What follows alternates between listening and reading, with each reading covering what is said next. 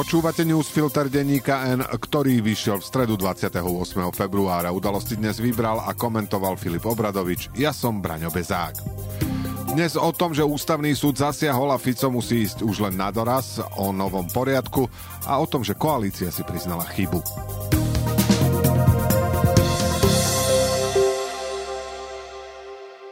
Tak to bolo rýchle. Minulý týždeň prezidentka Zuzana Čaputová aj opoziční poslanci napadli novelu trestného zákona na ústavnom súde. Tento útorok sa zišlo plénum, ktoré rozhodlo o spojení týchto návrhov do jedného konania a v stredu zasadlo opäť, aby pozastavili účinnosť časti novely.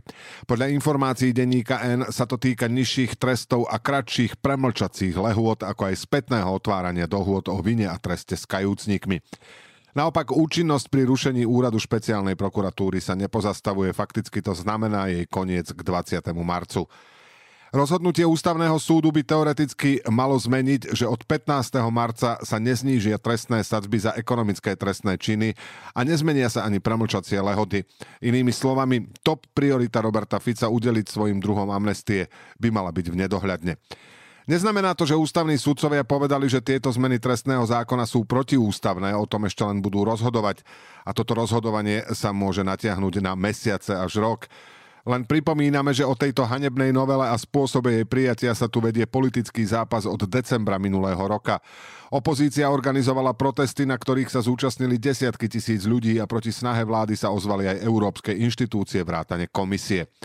Roberta Fica na tejto ceste zatiaľ nič nezastavilo. Naopak aj po rozhodnutí prezidentky novelu podpísať a okamžite sa obrátiť na ústavný súd vyhlásil, že urobia všetko preto, aby novela platila. Ako už veľmi dobre vieme, na to, aby si ňou pomohli, stačí, aby platila čo i len jeden deň. Kľúčová otázka teda je, aké má teraz Robert Fico možnosti.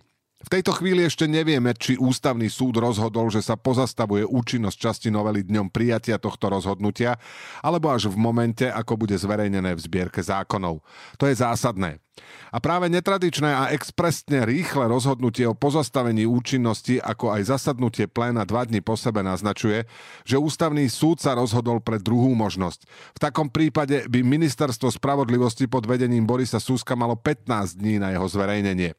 Dobre tušíte, znamenalo by to, že ústavný súd nepoužil atómový kufrík, o ktorý ho žiadala prezidentka a poskytol šancu vládnej koalícii správať sa tak, ako deklaruje, teda, že zákonné lehoty všetci zúčastnení dodržia. Zároveň by to pre Fica a spol znamenalo šancu obštruovať a pokúsiť sa takto rozhodnutie ústavného súdu o pozastavení účinnosti amnestii na Hulváta obísť. Bol by to útok na samotnú podstatu demokracie, ale pripravení musíme byť na všetky možnosti a to platí aj pre ústavný súd. Je možné, že ak sa k takému brutálnemu kroku vládna koalícia uchýli, čo s veľkou pravdepodobnosťou áno, ústavný súd bude môcť ešte nanovo pozastaviť účinnosť zákona dňom jeho nového rozhodnutia. Najneskôr budúci týždeň bude jasné, či sa Fico a spol rozhodli hrať s demokraciou Vabank. Robert Fico musí zúriť. Takýto vývoj nepredpokladal a pritom vie, že sa mu mohol ešte aj zákonne vyhnúť. Prvú mocenskú chybu urobil, keď účinnosť novely dali na 15. a 20. marec namiesto dňa zverejnenia v zbierke zákonov. Dosiahli by tým vytúženú amnestiu na svoje zločiny skôr, ako by mal ústavný súd šancu sa vecou vôbec zaoberať. Druhú politickú chybu urobil tým, že ako utrhnutý vagón napádal a spochybňoval ústavných sudcov, čím ich len povzbudil k expresnému konaniu. Môže ho to mrzieť o to viac, že pre ústavný súd zjavne nebol problém v spôsobe príjmania zákona, ktoré sa udialo v zrýchlenom režime, aj za pomoci obmedzenia rozpravy, keďže špeciálna prokuratúra končí. Ak by sudcovia videli v spôsobe príjmania zákona problém, pozastavili by účinnosť celého zákona, nielen jeho časti. Ficovi Teraz už nič iné nezostáva. Ak dostane šancu, musí skúsiť obísť ústavný súd a spoliehať sa na to, že už nezasiahne. Robert Fico v nedeľu 12. novembra 16 dní od oficiálneho prevzatia moci zautočil na televíziu Markíza. Vyhrážal sa jej, že ju odstrihne od štátnych peňazí a pozrú sa na jej správanie na mediálnom trhu, pretože, citujeme, ak robia politiku, musia niesť zodpovednosť za svoju politickú činnosť. Od začiatku bolo jasné, že ide o varovanie, aby sa najsilnejšia televízia na Slovensku prispôsobila novej realite, poslušne sklopila zrak a prestala klásť odpor, lebo inak dôjde k frontálnemu útoku. Veci sa dali do pohybu relatívne rýchlo. Ešte pred Vianocami skončil šéf spravodajstva Henrich Krejča. Pred niekoľkými dňami sa zo dňa na deň rozlúčili s jedným z vedúcich vydania televíznych novín Martinom Halandom. A ako vo svojom texte opisuje kolega Dušan Mikušovič, reportéri, ktorí zatiaľ odolávajú, zažívajú nový tlak vedenia televízie, ktorý je proti konfliktu s politikmi. Zdá sa, že vedenie televízie sa novej realite postupne prispôsobuje a je otázka času, ako dlho vydrží redakcia televíznych novín. Boj o Markízu je výsledkom poučenia Roberta Fica, ktorý sa pri gaunerskom prevádzkovaní moci v minulosti dopustil chyby, keď silné a mienkotvorné médiá nechal na pokoji. V opozícii potom s hrôzou sledoval, že kým on sa so svojimi pusipajtášmi ocitol v existenčnom ohrození, Viktor Orbán, ktorý taký naivný nebol, si nerušene užíval i užíva politické výslnie. Markíza je jeho hlavný nepriateľ, pretože kvalitou svojho spravodajstva dlhodobo supluje úlohu verejnoprávnej televízie a jej večerné televízne noviny denne sledujú 100 tisíce divákov, ktorí sú aj voličmi vládnej koalície. Fico z tohto dôvodu začal spochybňovať objektívnosť Markízy už pred voľbami, keď sa odmietol zúčastniť na ich predvolebných debatách. Následne ju označil spolu s denníkom Smedeníkom NA aktualitami za nepriateľské médiá, ktorým dodnes on i jeho ministri neodpovedajú na otázky. Za ideálnych okolností by toto teatro Ficovi nepomohlo, lenže časy, keď Markízu vlastnili Američania, sú preč. Najsilnejšia slovenská televízia nadalej patrí do skupiny CME, ktorú však v roku 2020 kúpila česká finančná skupina PPF. Tá je okrem iného aj za firmou Skytol, ktorá prevádzkuje elektronické mýto, či spoluvlastní firmu Škoda Transportation, dodávajúca na Slovensku väčšinu elektrických vlakov. A to Ficovi ako predsedovi vlády otvára nové možnosti, ako dosiahnuť potrebnú konsolidáciu na zavedenie nového poriadku. V tomto kontexte je dôležité si uvedomiť, že z nejakého dôvodu druhá najsledovanejšia televízia Joj Ficovi neprekáža. Na znormalizovaní RTVS sa už pracuje, bulvárne denníky i týždenníky má podchytené spriaznená Penta a dezinfoscéna je už dávno ich. Ak padne Markíza, čo je cieľ, a nebodaj regulátor vypne na dlhodobú žiadosť slovenských televízií aj české kanály, je vymaľované. Dobrá správa je, že premlčacie lehoty za násilné trestné činy znásilnenia a vraždy sa neskrátia na 10 rokov, ale zostanú na pôvodných 20. Absurdnosť stavu, v akom sa nachádzame, ilustruje fakt, že parlament v stredu schválil v zrýchlenom konaní a za pomoci obmedzenia rozpravy novelu trestného zákona, ktorého novelu schválili len pred troma týždňami, ktorá navyše ešte nebola zverejnená v zbierke zákonov a ani nenadobudla účinnosť. Oprava ešte neplatnej opravy, to sme tu ešte nemali. Zaslúži si to tri poznámky.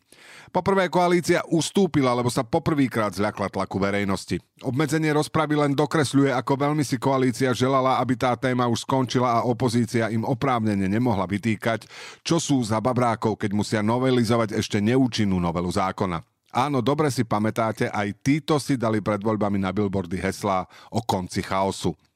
Po druhé, je to úspech opozície, ktorá si zmenu všimla a dokázala ju jasne vysvetliť. Za ponechanie premlčacích lehôd pri znásilnení a vražd hlasoval celý parlament, všetkých 136 prítomných poslancov vrátane tých z opozície.